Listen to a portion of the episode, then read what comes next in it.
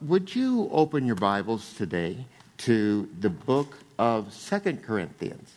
Second Corinthians, chapter number 12. Second Corinthians 12.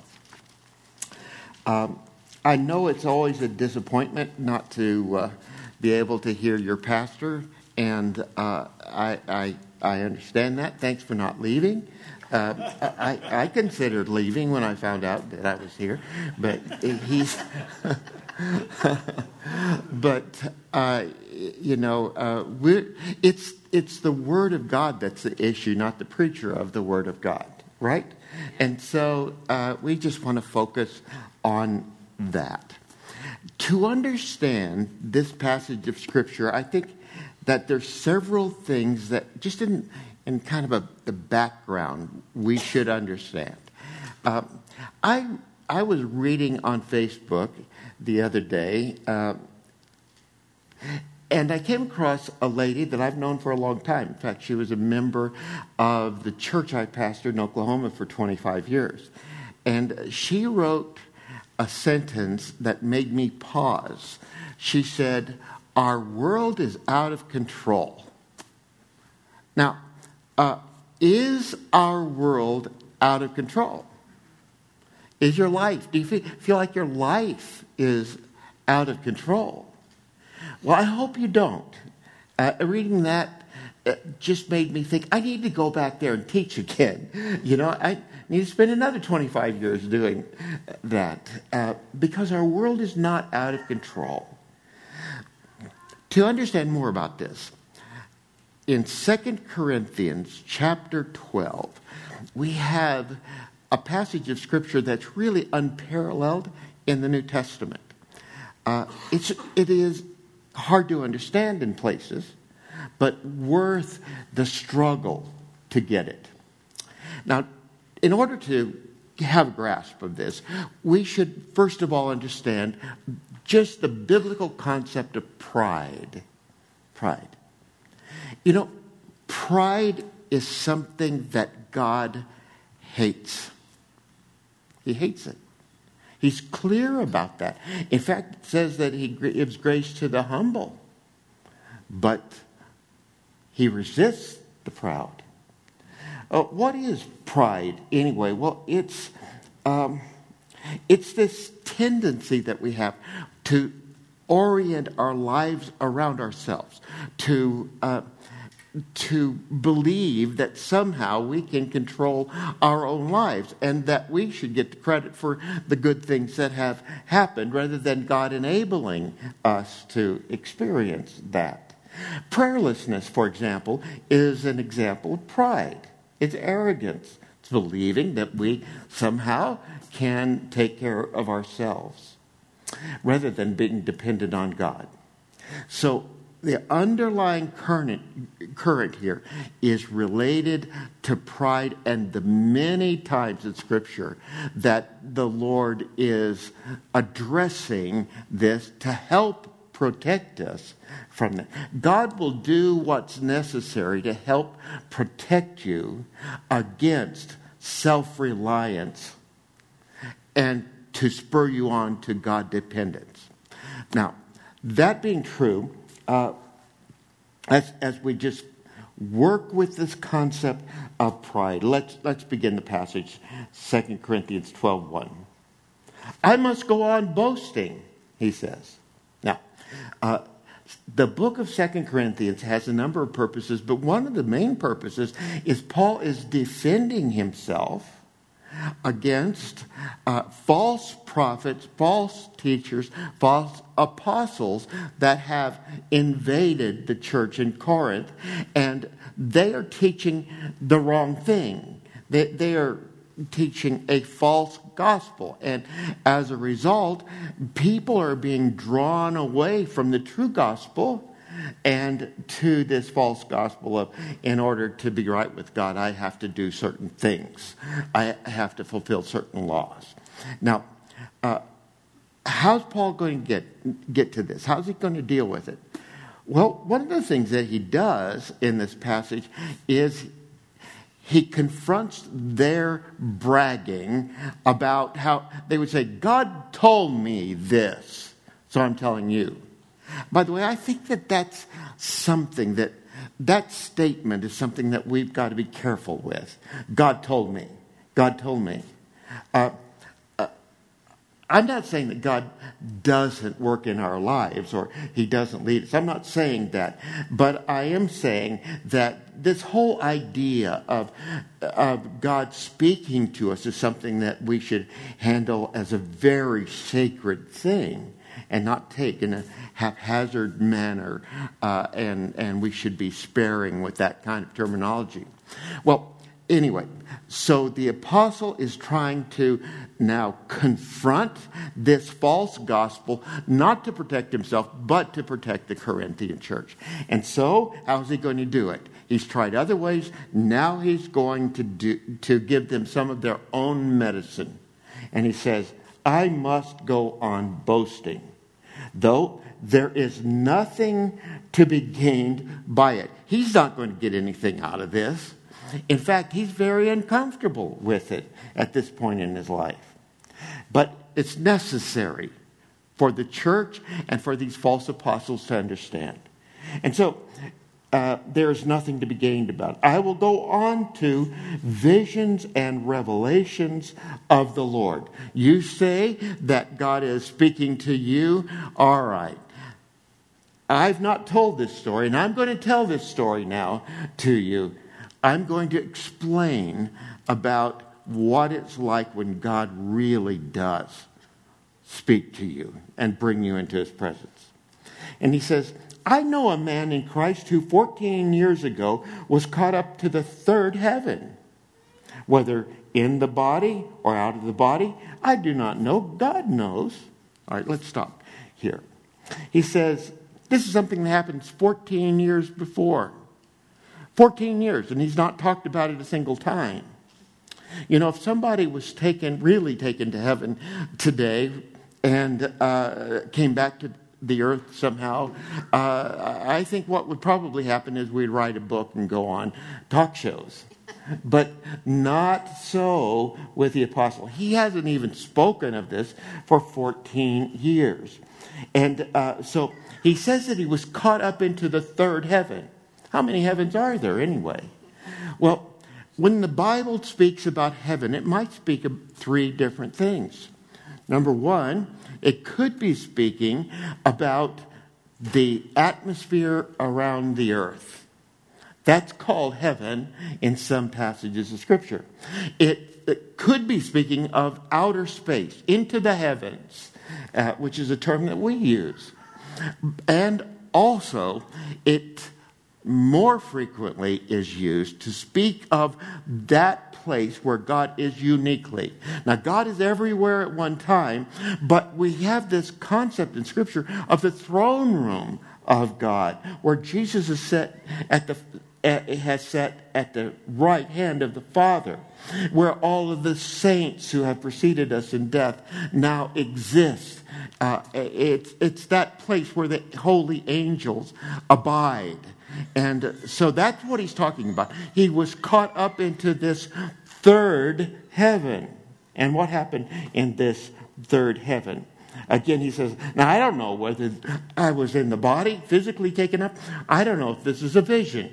I'm just not sure. In fact, he's going to uh, he's going to repeat that in a minute because he's in a quandary about that part of it.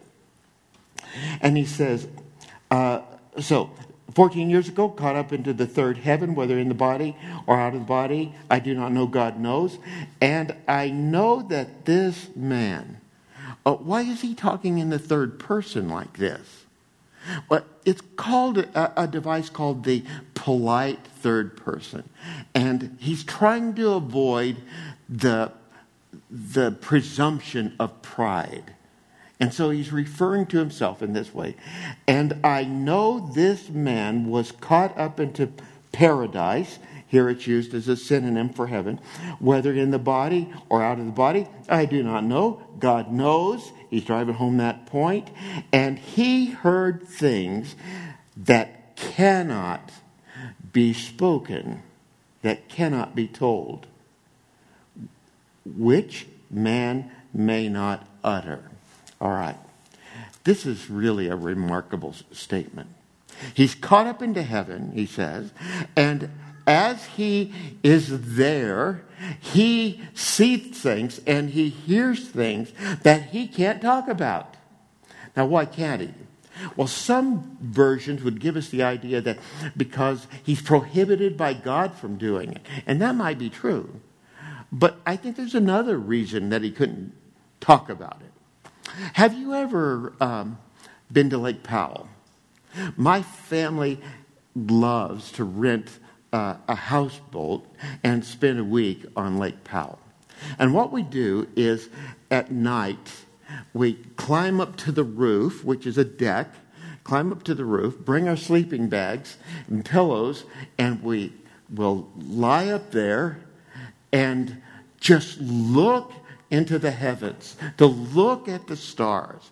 You know, it's a dark sky there. There's no man made uh, light back, back deep into the, uh, the lake. And so uh, you're able to see things you never saw before, you can't see anywhere else. I mean, it's just truly amazing. I'd like to explain that to you. I'd like to tell you all about it so you can understand, but I can't. I just don't have the words for it. And I think that's probably what Paul is talking about here. I just simply don't have the words to explain to you. Nobody could explain this to you. What I heard and saw there, and I can't tell you about it. And so he goes on now. And he heard things he cannot that cannot be told, which man may not utter. Now, going on, verse 5. On behalf of this man I will boast, but on my own behalf I will not boast, except in my, see the word?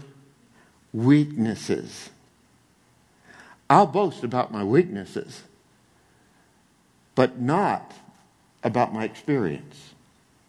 Though if I should wish to boast, I would not be a fool, for I would be speaking the truth. But I refrain from it so that no one may think more of me than he sees in me or hears in me. Pride is a dangerous thing. When you begin to want people to look at you and not the Savior, not the one who has blessed you and given you life and uh, who provides every good and perfect gift. Uh, when you begin to want the glory for accomplishments that really belongs to God, well, that's a very dangerous thing because God will have to get your attention and draw you back to Himself. Now, so to keep me from becoming conceited because of the surpassing greatness of the revelations. A thorn was given me in the flesh. Now he describes it a messenger of Satan to harass me. That word harass means to buffet, literally to strike on, in the face, uh, the idea of being hit repeatedly in the face. This is a big thing eh, that he's talking about here. And so, a messenger from Satan to harass me, to keep me from becoming conceited, he says again. God is working to get his, uh, his attention, you see. And now he's saying that he's been given a thorn in the flesh that God intends to use. What's the thorn? Well, if you've been a Christian for some time, no doubt you've heard lots of speculation about what that is. Not, none of us know for sure. It may have been a physical illness, it may have been a deformity. Could well be. It could have been an issue related to his eyesight. Some think it was uh, ongoing bouts with malaria. Well, we don't know for sure, but I don't think it was any of those things. Uh, the only time in Scripture that this word messenger, a messenger from Satan, is, uh, is used, it refers to a person or to an angel. The word messenger is angelos. It, uh, we get the word angel from it. It can be a human spokesman, messenger, or it could be God. Uh, it could be God speaking on behalf or through an angel. And so he, it's this personal thing, it's this individual thing. I think that the messenger from Satan was either an individual or a group of people to harass him. If you will read back in 2 Corinthians 1, he talks about being attacked and attacked and attacked over and over again, and he came to the place that he didn't want to live anymore. Maybe you've been there. Maybe you've been attacked and attacked and attacked again by people, by critics, by someone who hates you. Uh, you know what it feels like. Well, here he says uh, that he had received a thorn in the flesh. That thorn in the flesh was the messenger. See? Now, the word for thorn that he uses is not like a, a cactus needle that you get in your finger. Uh, it's more like a, a tent stake. So he says, This was driven down into my very being as a messenger that came from Satan. You see, Satan's trying to get him off track, to, to feed him. A messenger from Satan to buffet me, uh, to, to beat me up. And so he goes on to say, again, why did God why did God allow this to happen? He allowed it to happen because he was protecting Paul from this ugly thing called pride. And so he goes on. And he says, Three times I pleaded with the Lord about this, that it should leave me. But he said to me, all right. Uh, again, there's explanation that might be helpful here. Three times. In our Bibles, the word three has to do with completeness. The Trinity, for example. Jesus was three days in the grave. Uh, Jonah three days in the belly of the whale. On and on and on. Many examples of this. This is an idea of completeness. Three times I pleaded with the Lord. Uh, the, the word pleaded that's used here is written in a tense that means it happened in the past in which I pleaded and pleaded and pleaded and pleaded with God. Repeatedly, I'm pleading with God. Three different seasons, I'm asking God, take this away. Take it away. And He didn't. Have you prayed for things to be taken away? for healing to come, for disappointments to be resolved, and you haven't seen God do it. How do we understand that? Well, even the apostle says three times, uh, completeness, I pleaded with the Lord that he would take it away from me. But he said to me, now here's the reason I picked this passage. We need this word. In a season of COVID 19, when our world is being kind of turned upside down, and our lives are being turned upside down, and uh, we're, we're wearing masks, where we, uh, we aren't going to work, uh, we're wondering about kids going to school, where there's un, uncertainty related to finances. And we could go on, uh, people dying. Uh, as we could go on and on and on about this, we might say, well, it's kind of one of those times, and we've pled with the Lord. Why are we suffering as we are? And it says, But he said to me, My grace is sufficient for you For my power is perfected in weakness. Now, follow this if you would. Our world is not out of control. Your life is not out of control. Not at all. God is in control. And yes, we may be facing painful, difficult hours in our lives. It might be frightening to you. You, you might be struggling with it. But what we need to know is that God's power is perfected in our weakness. What does that mean? God is perfected in our weakness. Well, I think we can find out as we go on.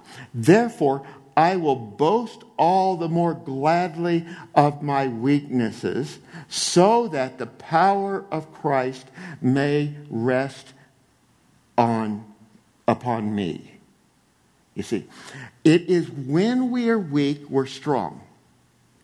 It is when we are dependent on God that we are most capable to live for Him. When we are forced to stop glorifying ourselves and to turn our lives to glorifying Him, to quit looking at ourselves and look to Him because He is our hope and He is our strength, then, then we are strong.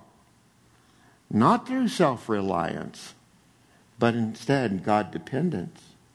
So let's look at it again. But he said to me, My grace is sufficient for you. And please understand that. His grace, his power, his blessing, his work, his strength is sufficient for you. It's more than enough for you. His grace will see you through. And grace is like uh, it's like standing on the side of the ocean and waves are rolling in, one after the other after the other. That's the way it is with God's grace in our lives. It is ever coming to us. You won't get away from it, you won't get out of it. For whatever you're experiencing in life, even now, you should understand God's grace to see you through is coming if you just will quit watching yourself, depending on yourself, and instead turn your eyes on Jesus and trust Him.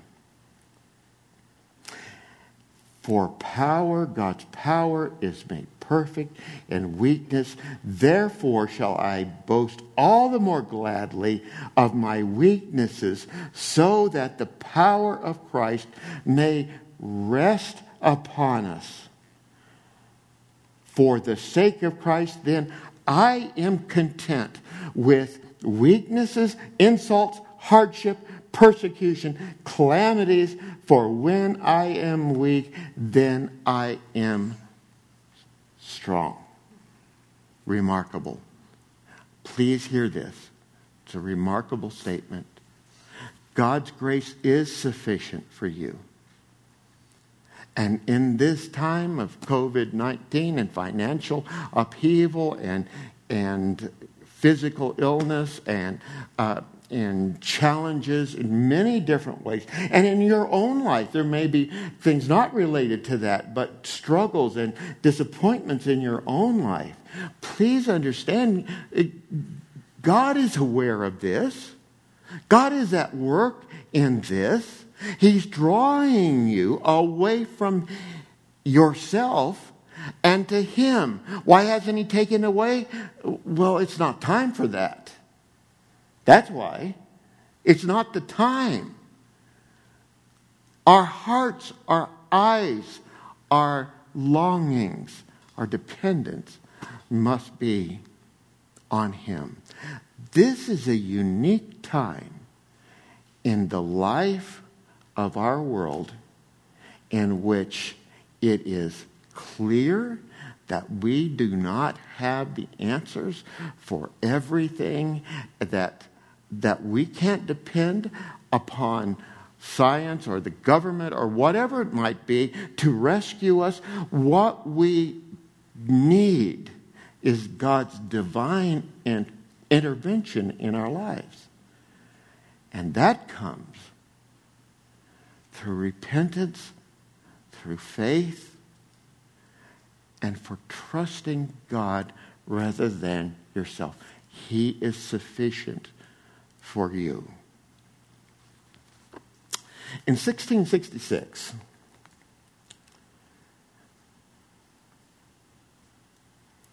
uh, an illness, the plague, was ravaging London. Uh, hundreds of thousands of people in London died from this. They were living separated lives. They were afraid to go out in public. They were afraid to intermingle. Uh, all the deaths, all the illness, uh, it was all around them. In 1667, the next year, a fire ravaged the city of London. And more than 50% of the homes were destroyed. Can you imagine those, that double blow? How did they survive that? There was a group of Christian leaders, preachers, who were called the Puritans. And by the way, that's a very, uh, we shouldn't think of that in a negative term, puritanical. Not at all. These were some of the greatest Bible teachers that the world has ever seen. Uh, they were preaching in London, and they called the people to repentance. To repent of their own self interest, their self dependence, and to turn to God in absolute surrender to Him. And as a result, within a few years, one of the great spiritual transformations of history was occurring in England and America.